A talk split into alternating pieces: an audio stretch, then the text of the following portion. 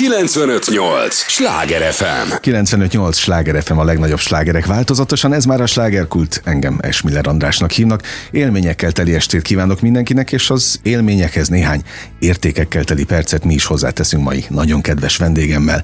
Tudják, ez az a műsor, amelyben a helyi élettel foglalkozó, de mindannyiunkat érdeklő és érintő témákat boncolgatjuk a helyi életre hatással bíró példaértékű emberekkel, a Természetes Emberi Hangok műsorában. Balla Eszter színésznőt köszöntöm nagy-nagy szeretettel. Bocsánat a színésznőért, nekem azt mondta egyszer egy magyar nyelvvel foglalkozó ember, hogy az életemben többet ki nem merjek ilyet mondani adásban. Színész van. Nincs színésznő, Igen. színész van. Hogy látod? Hogy Igen. tapasztalod?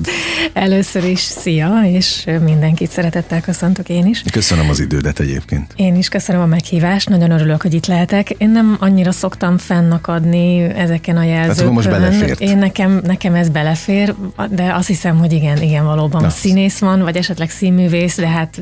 Meg hát van egy fontos vannak, hivatás, nem? Igen, és akkor van egyfajta végzettsége is az embernek, és szerintem én, én inkább ahhoz képest szoktam kategórizni kategorizálni a magunkat. Tehát, hogy a, talán azért szoktam kérni, hogy színművész, mert én, tehát én egy egyetemet végzett. Világos. Na, akkor színész, színész vagyok, akkor de színész szakon való. Mennyivel szebb egyébként a, a, a kifejezés ilyen szempontból. És ha már itt tartunk a, az első egy percben a dolgok mélyén, akkor Igen. azt mondd el nekem kérlek, hogy a, egy színművész életében, amikor egy olyan produkció részese, ami nem mindennapi, azt, azt hogy éli meg?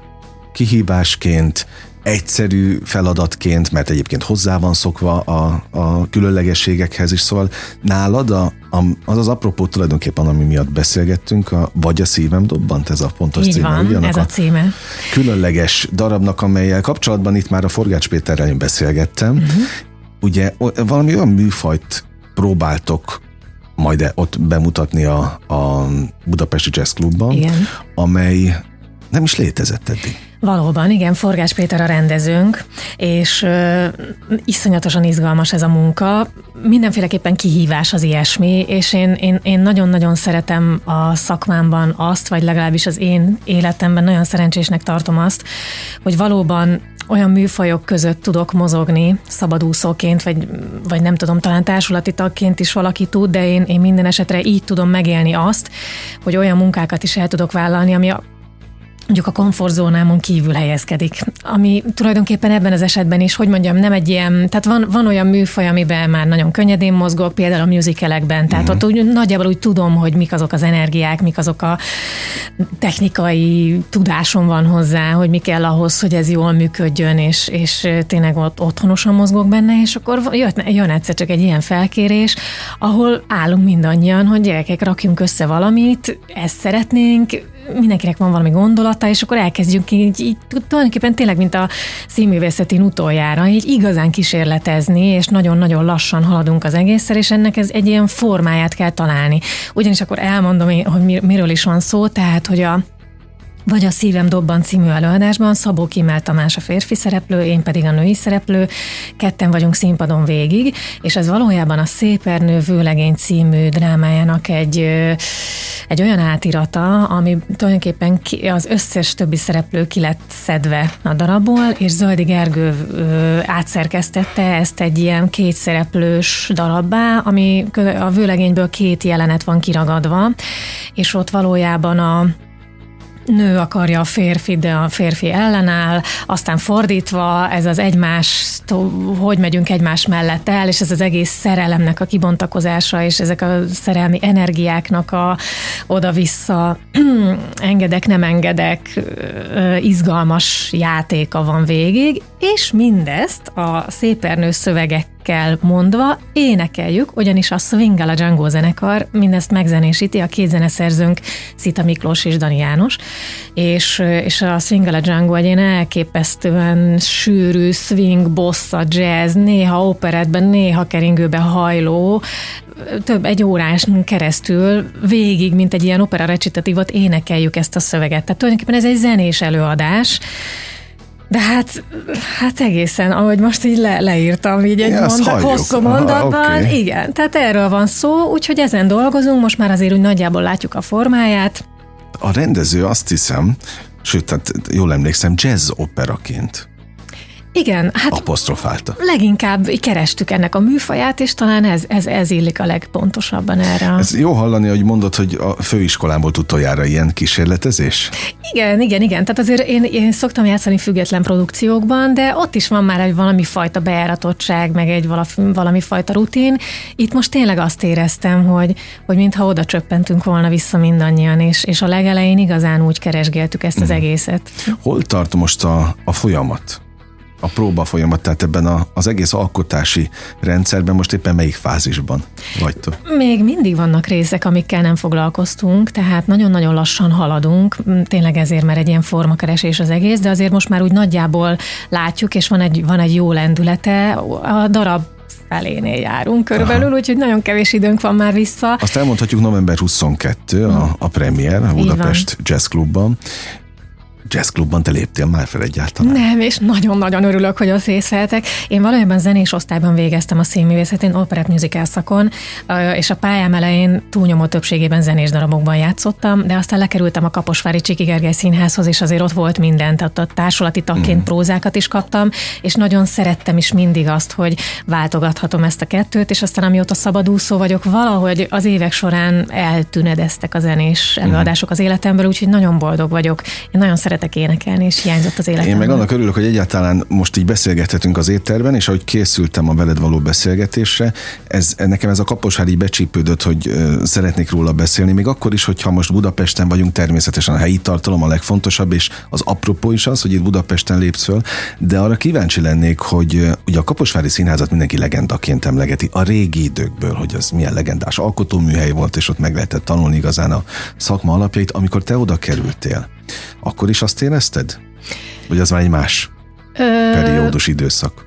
Szerintem én még a végét elcsíptem. Aha. Igen, tehát az a helyzet, hogy én lekerültem oda már főiskolásként, Babarci László hívott le, akkor még ő volt az igazgató, és, és nagyon is éreztem azt az elképesztően komoly szakmai munkát, ami ott van, tehát ott, ott nagyon-nagyon magamba tudtam szívni azt a fajta igazi vérbeli színházi közeget, ami, ami, a, ami a darabról szól, ami a, a színház csinálásról szól, és nagyon-nagyon-nagyon sokat tanultam az ottani színészektől, akik meg nagyon nyitottak voltak arra, hogy az ilyen kis csitriket, mint én 19 évesen tényleg uh-huh. befogadjanak, és aztán segítsenek elsajátítani olyan dolgokat, amit, amit az ember nem mindig tud megtanulni a színművészeti főiskolán vagy hát most már egyetem, bocsánat, én főiskolán kezdtem, egyetemen világos, végeztem, világos. kicsit pont akkor volt egy ilyen váltás, de hogy, hogy minden esetre tényleg így a csínyát, binyát, meg az egésznek, a, hogy, hogy hogy álljak ehhez az egészhez hozzá, hogy, hogy a próba mennyire fontos. Szóval ezek, ezeket nagyon-nagyon sokat tanultam Kaposváron, igen. Olyan furcsa, amit mondasz, hogy, hogy mindig a váltásokba kapcsolódsz be. Kaposváron is, a, meg ugye a, a, a tanulmányokat illetően, de ezek a váltások jók egyébként? Neked? Igen. Tehát jól élted meg? Igen, igen, de valójában mindig azt éreztem, hogy ezeket sose én generáltam, csak mintha valahogy történtek hát volna velem. Úgy körülöttem volt egy ilyen dolog. És, és aztán én meg úgy mindig, én nekem azt hiszem, hogy talán az alkalmazkodó képességem elég jó. Uh-huh. Ez talán így a családommal kapcsolatban is, nyilván ez egy muszáj egy anyának, mondjuk most már, de hát régebben is valahogy ezeket én mindig akkor, ami volt, akkor azt. Szóval valójában ne, kevés döntésem volt a szakmai pályámon, amit én döntöttem el csinált. Például egyébként az, hogy Kaposváról eljövök, az az, uh-huh. az, az én kifejezett döntésem volt, még maradhattam volna. Uh-huh. Talán jó is lett volna, ha majd maradok. Igen, azt mondod utólag? Nem tudom, igen, nem szoktam megbánni az életembe dolgokat, de talán lehet, hogy ez egy kicsit hirtelen döntés volt. Mert mi lehetett volna még több? Tehát jobb még szerepeket? tanulni, még jobbakat, még, tanulni, még többet, még jobban magamba szívni ezt a fajta közeget, ami ott volt, igen. De akkor már a főváros vérkeringése hiányzott igazán? Igen, a magánéletem is már a mostani férjemmel akkor ismertük egymást, egy picit az is húzott ide engem, nagyon sokat dolgoztam lent, és keveset találkoztunk, és azt éreztem akkor egy kicsit ilyen főiskoláról kikerülve, hát én három évadot töltöttem lent, leforgattam a Moszkva teret, aztán a kontrollt mm. közben, ott rengeteg szerepet kaptam Kaposváron, és azt éreztem, oh, megy az a szekér, na akkor majd, akkor majd biztos Budapesten is megy. Tehát aztán utána átcsöppentem valami egész másba. De az ember, hát igen, na most itt estéről estéről alkotó emberekkel beszélgetek, itt már hónapról hónapra kijelentik a különböző kollégáid, pályatársait, hogy ez a legkiszámíthatatlanabb területek egyike ami csak létezik. És tulajdonképpen ezt igazolod vissza ezzel, hogy az ember nem lehet biztos ah, a dolgában. Ez pontosan így van. Így, és aztán pofára is estem párszor. Tehát akkor tényleg volt egy olyan, hogy nem, ez a szekér nem megy ugyanúgy, egyáltalán nem. És akkor utána azért voltak nehéz idők. Meg lehet szokni a pofára eséseket? Persze, meg. Igen. De... rutinosabban kezeled ma már ezeket a igen, szitukat? igen, és aztán azt is tudom, hogy ez nem úgy, vagy, nem úgy van, hogy én csak így vagyok, és akkor azt gondolom, hogy majd, majd történnek a dolgok, hanem, hanem igenis részesek kell legyek a saját döntéseimnek, meg a saját utamnak, tehát azért ott akkor, akkor igazán el kellett kezdeni felelősen gondolkodni arról, hogy nem lehet itt akármit csinálni, mert akkor majd, majd úgy is hívnak, az nem mindig úgy van, hogy majd úgy is hívnak. Megint témánál vagyunk, mert ez egy másik sláger téma az alkotó színházi emberek esetében, hogy ezt többször kijelentették itt, szintén a pályatársait, hogy nem azt az időszakot éljük, amikor már úgy hívják az embert, hanem telefonálgatni kell.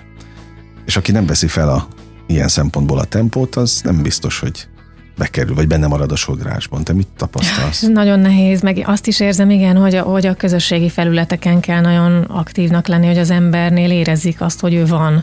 Közben meg ez, én még nagyon úgy nőttem fel, meg úgy éltem meg a pályám elején, hogy ez még így nem volt, szóval nem ez volt a fontos. Még is volt, nem? Igen, és akkor... Hát a vagy, vagy, vagy, a máshol, a színházon igen, kívül. Igen, de közben meg valahol végül is érthető dolog, hogy arról gondolják, hogy ő van, meg az, az annak jut eszébe a, a rendezőnek, vagy a casting direktornak, vagy bárkinek, aki úgy lát, hogy hmm. van, és hát sokan aztán online látják, hogy az emberek vannak. De hát lehet ennek több formája is, mozogni kell mindenfelé, persze beszélni az emberekkel, meg építeni a kapcsolatokat. Ö, igen, ebben én mindig úgy, hogy mondjam, úgy rossz voltam, mert én mindig, tehát én őszintén, aki érdekel, oda megyek, uh-huh. nagyon szívesen szeretek beszélgetni, meg nagyon szeretek emberekkel dolgozni, de hogy én így tudatosan utána menjek, és a telefont fölvegyem havonta, és hívjam, és ezt, ezt kevésbé uh-huh. tudom, szóval ez nehéz, és azt hiszem, hogy ez nagyon sok pályatársammal ugyanígy van.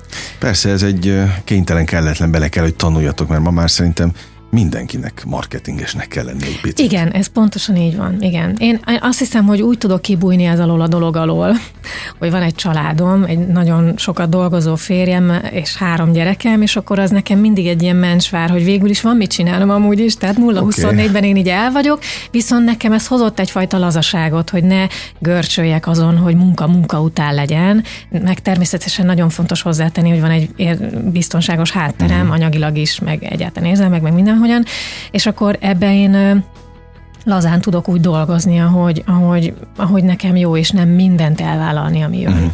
95-8 sláger FM a legnagyobb slágerek változatosan, ez továbbra is a slágerkult. Balla Eszter színművésszel beszélgetek, jókat mosolyogsz, de olyan szép ez Megbeszéltük, de olyan szép. szép igen. Abszolút. Eh, az, hogy az anyaság is az egyik. Azt mondják, hogy a legszebb hivatás, ezt így is gondolod? Hát persze. Igen. Hát tudom, hogy az brutál életem... nehéz. Azt az, tudom, ez szülő vagyok én, igen. és pontosan ismerem, hogy a igen. különböző időszakokat. Nem tudom nálad hány évesek a, a gyermekek, mert nem akartam bulvár irányba elvinni a, a, a beszélgetést, majd te elmondod, hogyha ha szeretnéd, de megvannak a periódusoknak a keménységei. Mindegyiknek megvan valóban. Ö, igen, a legszebb hivatás. Az életemnek egy, életem végig egy tökéletesen értelmet adott mindennek, tehát ez tényleg nekem is így a lehető legfontosabb. Iskoláskorú mindegyik már de még általános iskoláskorú mindegyik. Hát annak is megvannak a Igen, hardcore részei. Meg, meg, meg, de hogy mondjam, én most jelen pillanatban azt élem meg, hogy három gyerekem van, és három felé jártak, amíg még tavaly is, mert kettő volt csak iskolás, egy óvodás, és amúgy is külön jártak suliba, és tehát nekem most könnyebb. Én most azt élem meg, hogy látok a strandon, vagy az utcán, vagy benézek egy játszótérre, mert mi most már kevesebbet járunk oda, és akkor ott még, még ilyen görnyet háttal rohangálnak a, a kisgyerekek után, és egy picit most én azt érzem ebben az életszakaszomban, hogy hú, de jó, hogy ez, ennek már vége. Mert ne, ezt kimaxoltam én is, tehát mind a három gyerekkel nagyon sokat jártam, cigöltem, babakocsiztam, emeltem, játszótereztünk, és, és most egy kicsit olyan jó már, hogy, hogy egy olyan szintet léptünk, nyilván a, a velük való beszélgetésben Há, is, meg az, hogy minden hogyne. érdekli őket, már lehet velük játszani, most éppen sakkoznak, imádnak, tulajdonképpen engem kell tanítani sakkozni, mert, mert, mert ők már jobbak, mint én, Szóval, hogy utazni másképp lehet velük, szóval én most, most ezt így nagyon-nagyon jól élem Én mindig meg. ezt mondtam egyébként, hogy, hogy sokkal jobb, ha már nőnek. És akkor persze jönnek az okoskodók, hogy persze kisgyerek, kis gond, nagygyerek, nagy gond. Én ezt soha nem így éltem, mert feladatok vannak, amiket, amiket Igen. kezelni kell, de, de, vagy el kell végezni, de összességében minden jobb. Hát minden jobb, ha nagyobbak. Én nem tudom, még én még kamaszodó gyerekem már van, de még, még, még szerintem így a nehezét azt nem éltem meg, úgyhogy nem, nem tudok erre igazán válaszolni. Azt hiszem, hogy, De hogy én még mi megértem, amiről jöhet. beszéltél az előbb. Meg hát abszolút. mindenkinél más, tehát van, akinek tényleg, tényleg így éli meg. Most én is azt érzem, hogy ez a, ez a fizikai hozzáadás, ami egy anyától uh-huh. kellett, ugye abban az időszakban, amikor még emelgeted, meg ölbe veszed, még nem tudom, ez nincsen, és ezt, ezt én most egy kicsit úgy élem meg, hogy jaj, de jó, Felüdülés. átalszom az éjszakákat, érted? Szóval én tényleg én így nyolc évig nem aludtam, szóval, uh-huh. szóval azért így pont úgy nőttek, hogy mindig volt valamelyik, vagy, uh-huh. vagy több is, aki átjött, és akkor ezek most nekem nagyon jók, ráadásul olyan szempontból is azért nekem jó, itt a Covid is azért bele, behozta nekem azt, hogy szabadúszok, én nem, egyszer csak nem lett munkám egyáltalán, és most, most meg nagyon sok minden Aha. van, és hogy most már engednek, meg mehetek, már nincs az a fajta lelkiismeretfordulás, amikor nagyon kicsik voltak, mégis esténként elmentem színházba játszani, hogy most akkor én ezt megtehetem, most á, akkor hány estét maradok ki, akkor egyszer csak túl sok lett, jaj, akkor ennyi, ennyi ne legyen, akkor nem vállalok annyit, szóval ez a folyamatos dilemma most már az van, hogy gyerekek, dolgoznom kell nekem is. Nyilván van egyfajta egészséges egyensúly, amit próbálok tartani, hogy azért a gyerekkorukról nem maradjak le, de már dolgozhatok többet egy picit, mint uh-huh. régebben. Kérdés nélkül mondtad a válaszokat, és ennek őszintén örülök, mert ja. a lélektanát akartam éppen ennek hallani, hogy, hogy, hogy egy, egy színművész életében ez, ez hogy zajlik, amikor édesanyja is, de ez persze egy csomó lemondása jár, hogyha még mellette színházba is elmész, hogy ez egyáltalán lemondás-e, bármelyik oldalon, tehát Igen. a lélektan. Nagyon, ez a folyamatos lelkiismeretfordulás, amiről nagyon sokan szoktunk beszélni színésznők, hogy nem tudom, hogy színésznők, nekem simán. Igen, és, és, és hogy ez, ez, ez, ez nem nagyon szűnik meg, tehát azért, amikor úgy este fél hatkor kell fölállni, vagy ötkor, hogy akkor az ember elmenjen, pont amikor hazaértünk végre az iskolából, vagy ilyesmi, vagy hétvégén, vagy, vagy, vagy, vagy családi ünnepen, vagy ünnepen, vagy karácsonykor, tehát ezek, ezek mind, mind olyan dolgok, hogy ezt nem, igazából nem lehet megszokni.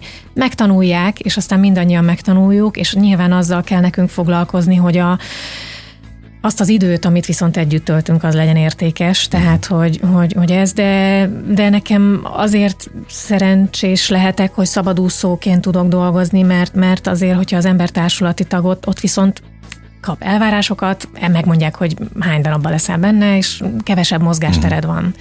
Az is egy nehéz, nehéz dolog. De mondom, azért, azért három gyereket sem sokan vállalnak, Nálunk ez egy De olyan döntés volt. volt. egyébként ilyen uh, igen, igen, igen. Tehát az, hogy három. De igen, nem volt egy prekoncepció, de aztán Aha. amikor meg úgy volt, akkor úgy voltunk fel, hogy igen, akkor három. Szóval, hogy nem, igen, ez egy tudatos döntés volt. És hihetetlen jó témákat hozol szóba, mert ugye, hogy beszéltünk a, a tanulmányokról, amikor készültél a nagybetűs hivatásra, akkor, és őszintén érdekel, hogy elmondták ezt nektek, hogy akkor nem lesz se hétvége, nem lesz este családi együtt töltött vacsorák, meg mit tudom, minden, ami nem. ezzel jár.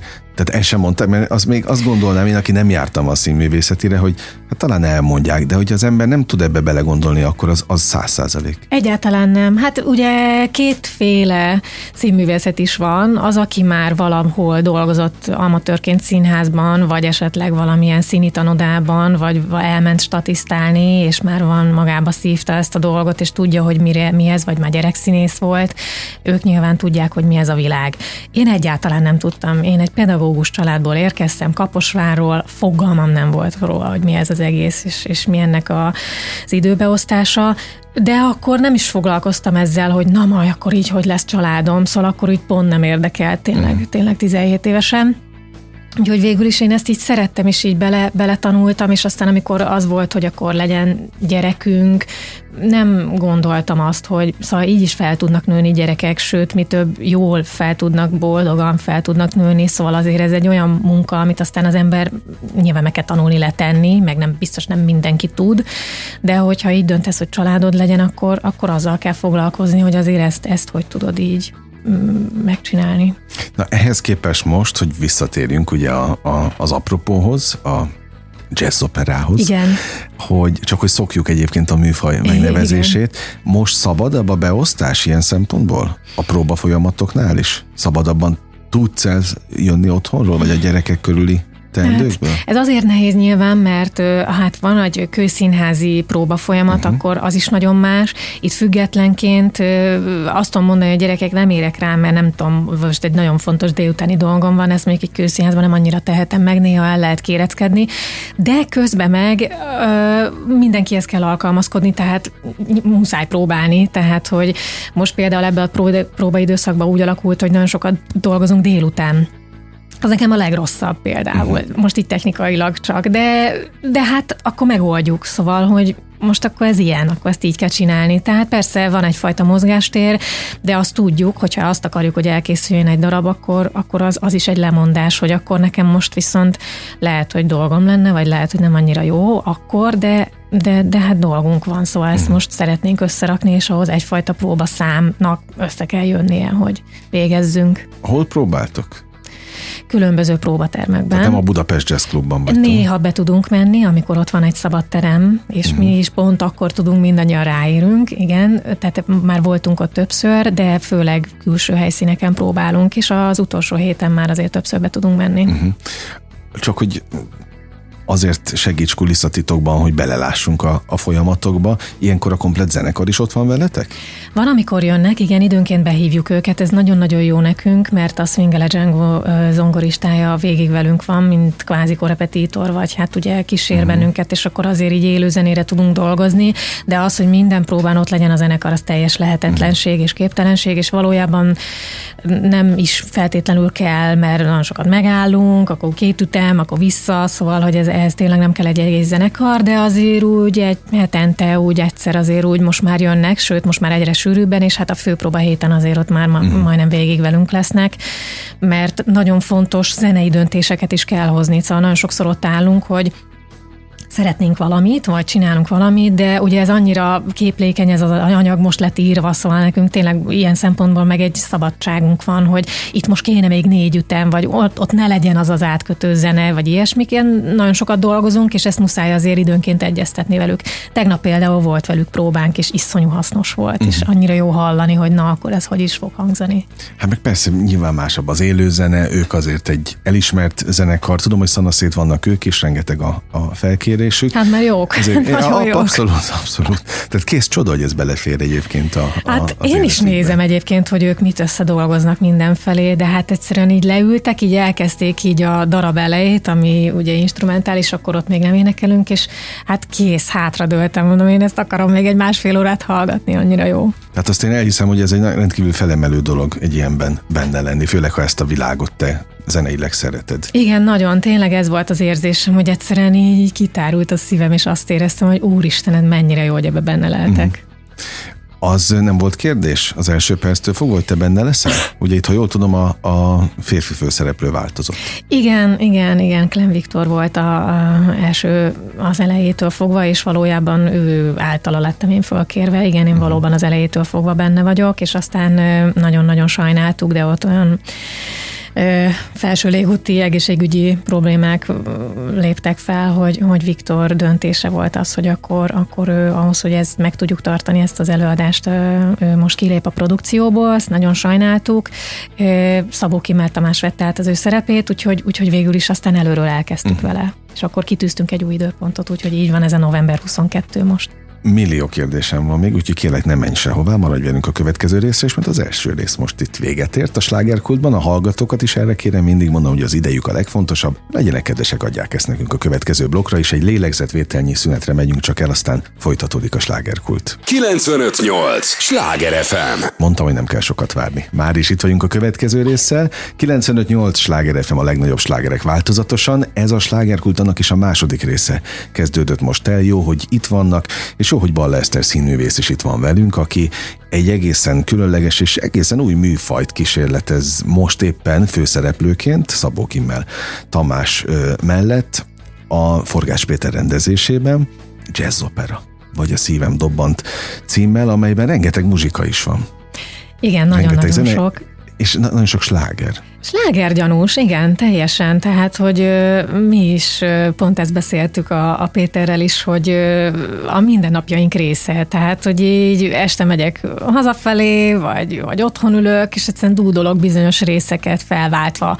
Tehát ezt nem úgy kell elképzelni, hát tulajdonképpen ilyen dalok vannak benne, de nem úgy, mint egy ilyen verze refrén, uh-huh. és mhm. akkor is sláger, hanem így folyik az egész tulajdonképpen. Vannak lezárások, meg az nagyon érezhető, amikor a két zeneszerző váltja egymást. Az egy, teljesen szanaszét írták olyan értelemben, hogy nem az volt, hogy az egyik felét az egyik uh-huh. zeneszerző, a másikat a másik hanem a különböző részeket felosztották egymás között, és ettől van egy annyira izgalmas átvonulása, vagy egy olyan hulláma az egésznek, hogy tényleg nagyon sok zenei műfajt is érintünk.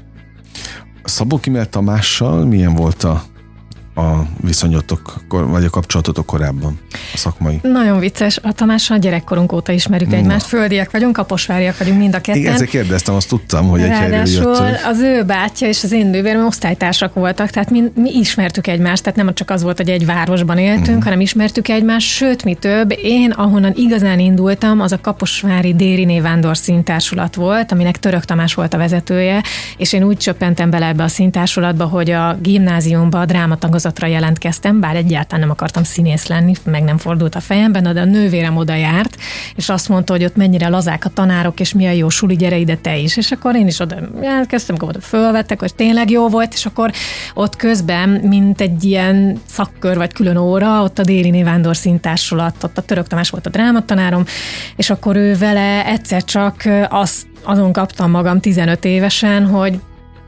iszonyatosan sokféle városi ünnepségtől kezdve, nem tudom, falunapokon, meg, meg nagyon-nagyon-nagyon sok rendezvényre minket így kirendeltek, és akkor ott a operett, meg sanzon, meg kuplé, meg mit, mindenféle előadásokat csináltunk, meg haknisztunk, szóval nagyon-nagyon sok minden. Szóval így a mély vízbe lettünk bedobva, uh-huh. szavaltunk, március 15-öt mit csináltunk nagyon sokszor, és ott aztán együtt is léptünk fel a, a Tamással, Szabó Kimel Tamással. Kicsit ő később jött, pár éve fiatalnál, és akkor engem meg nagyon korán fölvettek aztán a színművészetére, mert aztán Török Tamás, a drámatanára azt mondta, hogy legyek színész, jelentkezzek, és rábeszélt. rábeszélt, és akkor korkedvezménnyel, mert hogy akkor zenés osztályba, mindegy, ez egy hosszabb történet, ez egy másik műsorba talán, de hogy az a lényeg, hogy, hogy végül, is, végül is én onnan indultam, és akkor volt egy, egyfajta ilyen fajta rutinom, csak a színházi közeg volt számomra ismeretlen. De uh-huh. innen ismerjük egymást a Tamással, úgyhogy nagyon könnyű volt aztán együtt dolgozni, hiszen gyakorlatilag összefutottunk, és olyan, mintha nem tudom, elkezdtünk egy beszélgetést 20 éve, és onnan De folytatjuk. Jó. Ráadásul ugye, ahogy mondtad az előbb, tök véletlenül került ebbe a darabba. Olyan hát, szempontból, hogy az élet sodorta Úgy ide. igen, igen, igen, igen. Hát ugye amikor, amikor ez megtörtént, hogy akkor kell keresnünk egy másik főszereplőt, akkor elkezdtünk ötletelni, ami nem volt könnyű, lévén, hogy évad közepén vagyunk, vagy évad közben, mindenki már elvállalt bizonyos munkákat, és hát ugye olyan szempontok is fontosak voltak, hogy énektudás, uh-huh. nem tudom, hozzám is passzoljon korban, meg egyáltalán ö, személyiségben, úgyhogy szerintem iszonyatosan nagy szerencse, hogy Tamás ezt el tudta vállalni. Úgyhogy nagyon-nagyon jó együtt dolgozni, szerintem nagyon jól tudunk így összekapcsolódni, de hát még korán sincs vége, úgyhogy még nagyon sok tennivalónk hát, van a darabbal. Na, na, egyébként november 22-e a bemutató, ezt mondom még egyszer a, a hallgatóknak, és azon gondolkodtam most, hogy azt elmondtad, hogy nem léptél még föl jazzklubban főleg nem színházi produkcióval, de hogy neked színházi, mármint kőszínházi színészként nem volt degradál, hogy máshol kell? fellépni? Nem, de hogy is. se jutott ilyen. Dehogy is, imádom a más tereket, meg a mm. más ráadásul a jazz klub az egy csodálatos hely, Azt tehát hogy ott tudom. aztán tényleg azon a színpadon. De nem egy klasszik színházi közeg. Nem, még mindig is nyitott voltam ezekre. Hát én nagyon sok helyen játszom, ami, hogy mondjam, tehát ez, a, amiről beszéltem már, hogy az alkalmazkodó képességem is jó, meg az aztán, okay, okay. Meg, meg szerintem nem, nem is ez a lényeg. Hát közszínházba is játszottam olyan helyen, ahol ahol egyáltalán nem éreztem magam jól, mert iszonyú régi, koszvat, lelakott, Aha. felújításra szoruló, szóval, hogy de az ember, hogy mondjam, engem ez az életbe se, tehát mi most, hogy mondjam, tehát sátrazunk, meg nem tudom, szóval tényleg nem, mhm. nem, nem, nem vagyok az a, az a típusú ember, aki, aki nem tudom, milyen kényelmesen legyen meleg, és minden legyen szép körülöttem, hanem a munka legyen jó, és az, az emberekkel való kapcsolódás uh-huh. legyen jó, és akkor tulajdonképpen bárhol lehetek. Nem vagyok, nagyon szép egyébként ez a gondolat, meg ez, ez útravalóként is, hogy bárhol lett a nagyvilágban, jól érzed magad. Igen. De most visszatérve megint a, a darabra, nem vagyok abban biztos egyébként, hogy értik a, érti a közönség, hogy ez mi lesz pontosan. Tehát egy picit le kellene az egészet egyszerűsíteni, akkor oké, okay, hogy jazz opera, meg itt, itt minden van ebben, ahogy én most a mozaikokat rakom össze, de mégis mire számítsunk? Ez egy közel egy órás zenés előadás lesz. Egy kétszereplős előadás, amiben a, ami a szerelemről szól. Az egy fontos összekötő kapocs, de csak egy óra, én például most meglepődtem ezen. Ö, nagyjából igen. Én azt hittem, hogy egy ilyen hosszú próba folyamatnál minimum több az idő. Tehát egy órára ennyit kell készülni. Hát ez igen, mert, mert, mert itt valóban tehát egyrészt ennek az egész darabnak a, a keresése, meg, meg ez nem tud nagyon sokkal több lenni. Tehát uh-huh. egyszerűen az egész tartalom az ennyi. De ez nagyon sűrű, tehát hogy azért ez, ez viszont iszonyú melós és iszonyú sűrű, és végig zene szól, és azon kívül, ha, tehát azért mi szépernő szövegeket mondunk, uh-huh. ez a Szépernő vőlegény című darabjából két kiragadott jelenet, és azért az a korabeli ö, szövegvilág, meg mindent, tehát azért itt fel kell fogni tudni, hogy ez mi is, és természetesen nem fog számítani, hogy valaki olvasta el, vagy látta el már az a darabot. Tehát ez ettől ilyen szempontból független. De azért úgy meg kell érteni ennek az egésznek a világát, és nagyon törekszünk arra, hogy ez egy ilyen nagyon konkrét, nagyon egyértelmű valami legyen, de valójában ez egy órás zenés előadás, uh-huh. csodás zenékkel. És mit gondolsz most, aki benne vagy a folyamatban, meg hát főszereplőként, hogy hogy mennyi idő, tehát ha beül, egy, beül a közönség, akkor az egy órában mennyi idő alatt érti meg ennek a világát, amit mondtál az előbb? Úgy van megszerkesztve az előadás, hogy van egy ilyen fordulópont benne.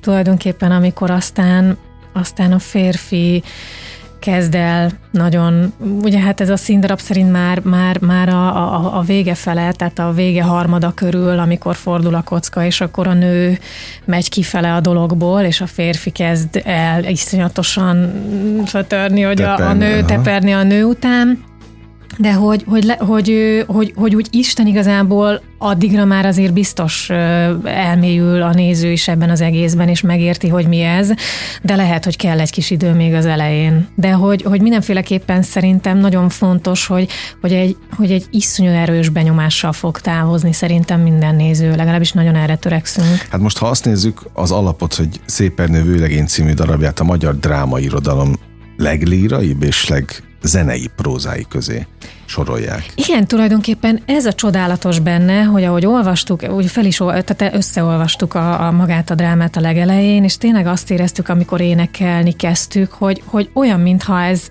ez így adja magát, hogy ezt, ezt énekelni kell. Annyi, uh-huh. Olyan dallama van, olyan zenéje van, hogy amit aztán két csodás zeneszerző írt erre az egész szövegre, egyszer csak úgy elkezdett élni, hogy mintha ez így, így lett volna tervezve. Úgyhogy nagyon-nagyon jó énekelni, és nagyon jó hallgatni, és mondom, egy nagyon jó zenei stílussal van uh-huh. megírva. Mit terveztek, hogy lesz ebből hangzóanyag is? Egyébként készül belőle, vagy ez erről még nincs szó? Bárcsak lenne, nem, nem, nem tudjuk még a, a jövőbeli sorsát ennek. Nagyon szeretnénk minél többet játszani. A Budapest Jazz Clubban havonta egyszer biztosan fogjuk uh-huh. játszani, vagy a Szívem dobbant címmel keressék a nézők a jegyeket. E, aztán hát reméljük, hogy még nagyon sok fele el tudunk utazni vele. A, a díszletünk is olyan, hogy utaztatható, és ö, bárhol felállíthatja, sok-sok helyen is felállít. Akár. Kaposváros, igen. a két Kaposvár. igen, igen, Visszatérhet igen. a városba ilyen szempontból. Egyébként a kaposváriak büszkék rád? Mit, mit tapasztalsz? Nem tudom. Vagy nincsenek visszajelzés egy ilyen nem tudom. Anyukám, igen. Hát azt gondoltam. Azt gondoltam. Nem tudom. Nem tudom. Nagyon ritkán járok vissza, akkor is inkább úgy a tanáraimat szoktam meglátogatni. Most már kevésbé, tényleg, mint egy turista megyek vissza. Hát csak annyi filmben szerepeltél, hogy, hogy el se tudják kerülni nagyon a, a, a te jelenlétedet ilyen szempontból. Nem, nem tudom. Talán Ne, té- igazán nem tudom. Akkor azt már meg se kérdezem, hogy mennyire lehet proféta a saját hazájában valaki. Hát végül is ugye, amikor, hát nagyon régen volt, amikor oda leszerződtem, egyébként közvetlenül a diploma után, de hát akkor nagyon friss volt még a dolog, hogy onnan elkerültem. Tehát amikor ott visszamentem, akkor, akkor tudom, hogy az anyukám is akkor még lent, még dolgozott, most már nyugdíjas, de akkor még aktívan dolgozott, és, és jött is, nézett engem nagyon sokszor, nagyon jó kritikusom volt, és akkor nyilván a barátok, kollégái sokan eljöttek megnézni, és biztos nagyon örültek, hogy a Edith néni lánya ott van. De egyébként ők például utaznak a fővárosba? Azért, hogy lássanak? A anyukám hát ők, ők- már őket- felköltözött, ja, úgyhogy már, már, már itt él. Igen, mert, mert iszonyatosan jó fej, és azt érezte egyébként valójában, amikor nyugdíjas lett, hogy egyrészt nagyon szeretne az unokája közelével uh-huh. lenni, akkor még csak az Emma volt az egyetlen unokája, az ott már öt unokája van, nővéremnek is. Szívből gratulálok.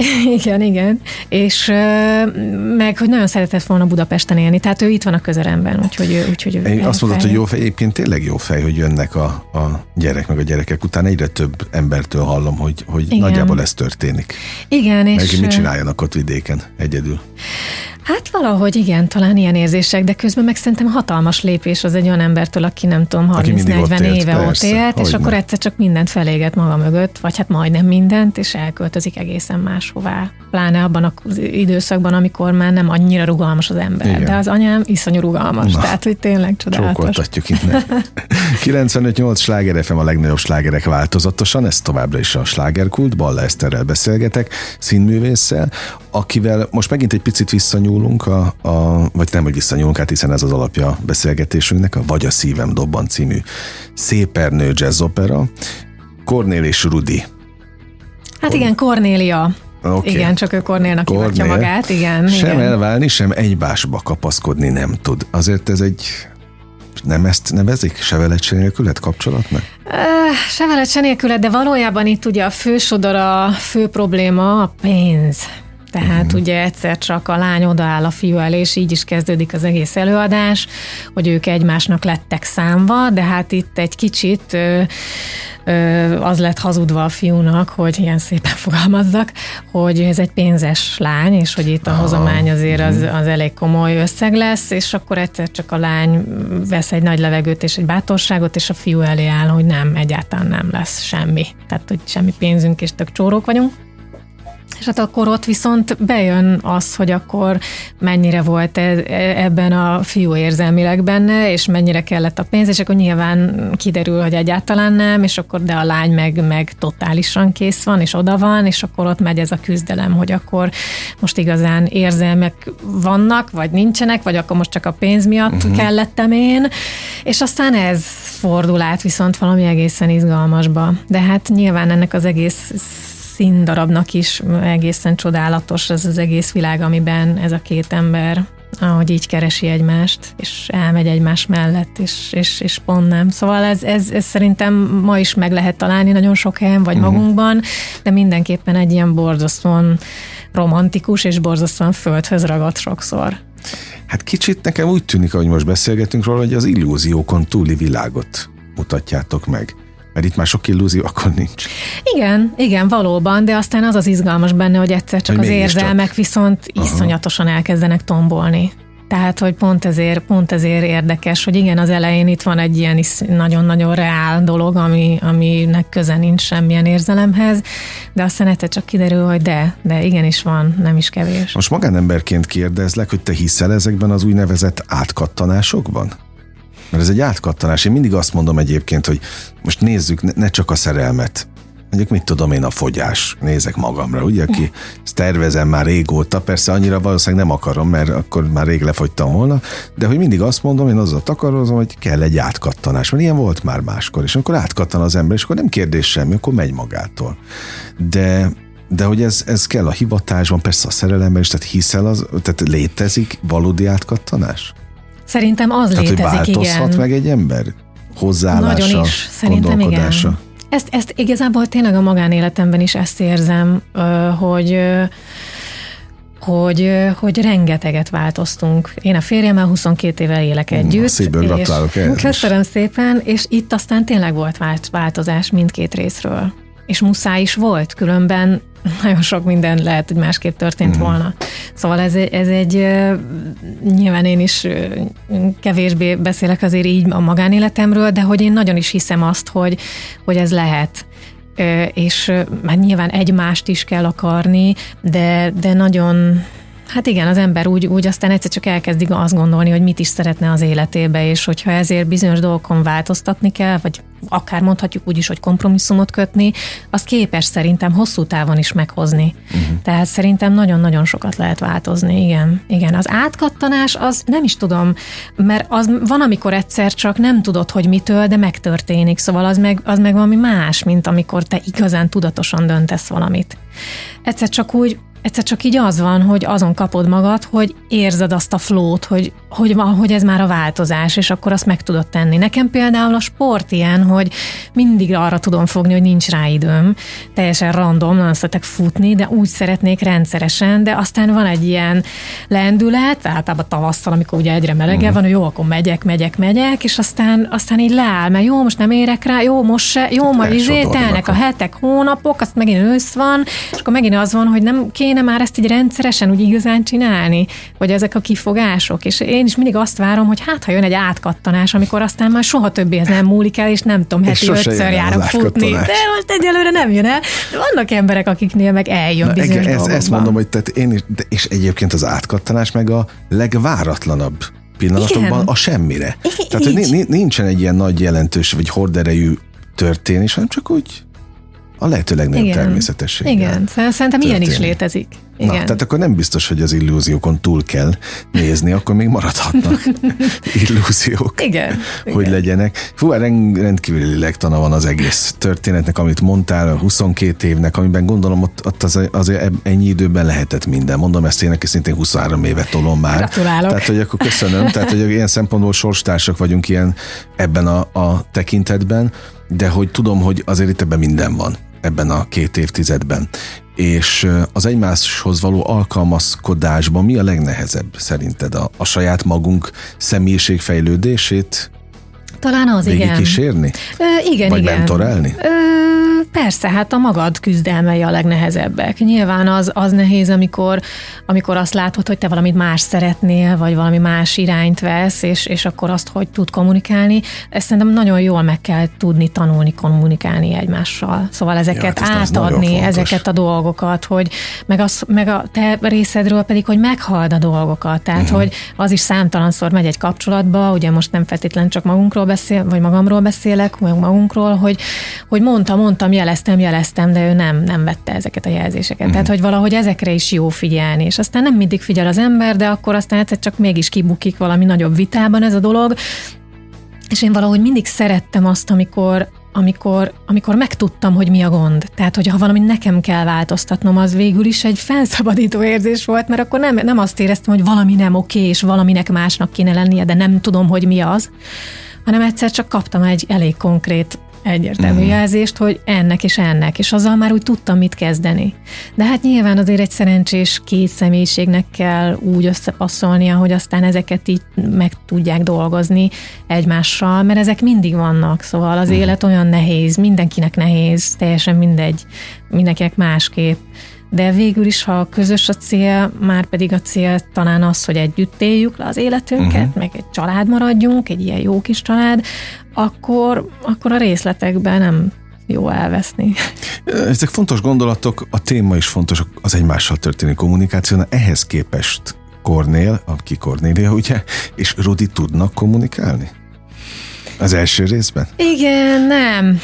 Nem, nem, mert mondja mindegyik a magáét, és aztán közben meg az egyik takarja az érzelmeit, a másik túlságosan kitárulkozik, az nagyon ijesztő a másiknak, meg nem érti, akkor rosszul reagál, és akkor ezeknek a félreértéseknek van egy olyan kulminálódása, amiből aztán átfordul a dolog, és akkor viszont dúl az érzelem, de akkor már a másik, akkor a csaj gondolja azt, hogy akkor na jó, ezt már nem, ez már nem fér bele, akkor viszont nem érti a fiú, akkor ez az egésznek a frusztráltsága, szóval tényleg, hát igen, ezek az energiák, ami férfi-nő uh-huh. között ki tud alakulni, itt azért így a tárházát így felvonultatjuk szerintem.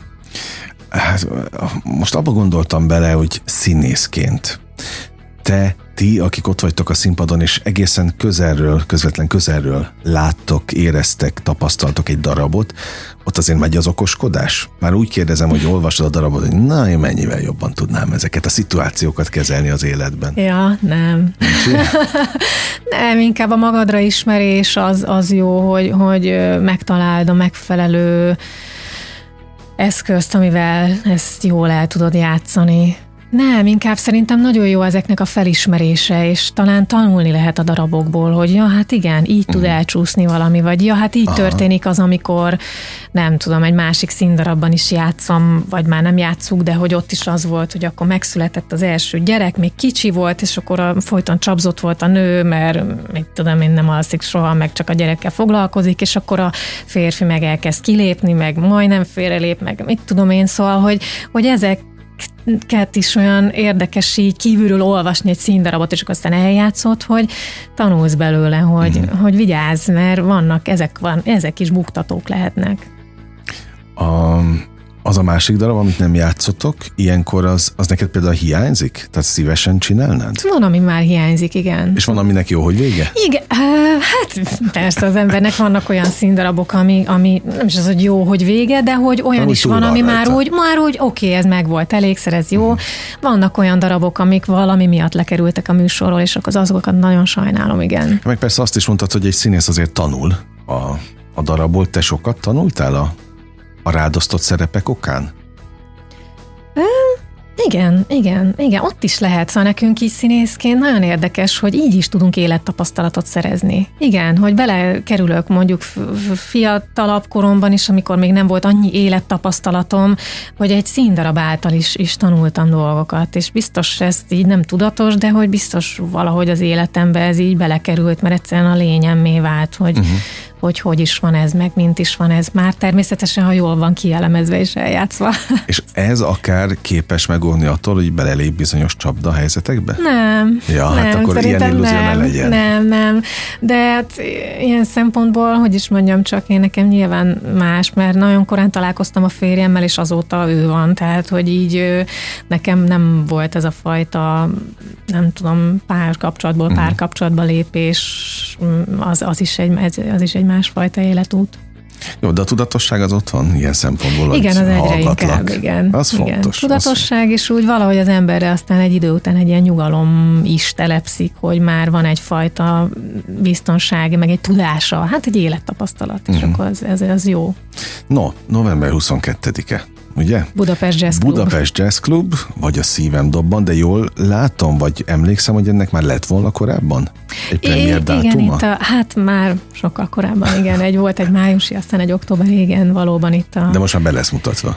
Az biztos, teljesen hát most biztos. tovább nem húzzátok. Nem a, tudom, hogy minek a... kell történni, hogy ezt nem mutassuk be. Aha. Nem, ezt bemutatjuk november 22-én. Hát igen. szerintem, ha a próba folyamat olyan szerethető, mint amilyen az előadás lesz, akkor nagy mellényúlás nem lesz. Mit illik kívánni ilyenkor? A próba folyamatos színművésznek. Ja, én ezeket se tudom, hogy mit szabad, meg mit nem kívánni, bármi, hát, amit tudom, szeretnél. É, é, érezd jól magad benne. Köszönöm és szépen. Nagyon, nagyon nem nyúlok mellé ilyen szempontból, és nagyon köszönöm az idődet, hogy Nagyon köszönöm itt a meghívást. Voltál. Ahogy természetesen a hallgatók idejét is nagyon köszönöm, és még egyszer november 22-e Budapest Jazz Club, akit érdekel, már csak azért is, mert világszínvonalú muzsika, világszínvonalú énekkel, világszínvonalú történettel, és hát egy, egy vadonatúj műfajjal, mint jazzopera, azok nézzék meg az előadást mindenféleképpen. Aztán kövessék természetesen a, a közösségi oldalakon, mert ez akkor be lesz többször is mutat, ilyen szempontból megy majd a, a maga útján és éli az életét. Még egyszer köszönöm a figyelmüket, ne felejtjék, ha most be is zárjuk a slágerkult kapuját, de holnap ugyanebben az időpontban ugyanitt természetesen újra kinyitjuk, élményekkel és értékekkel teli perceket, órákat kívánok mindenkinek az elkövetkezendő időszakhoz. Balla Eszternek még egyszer sok sikert. Köszönjük. És Miller Andrást hallották, vigyázzanak magukra. 958! Sláger FM!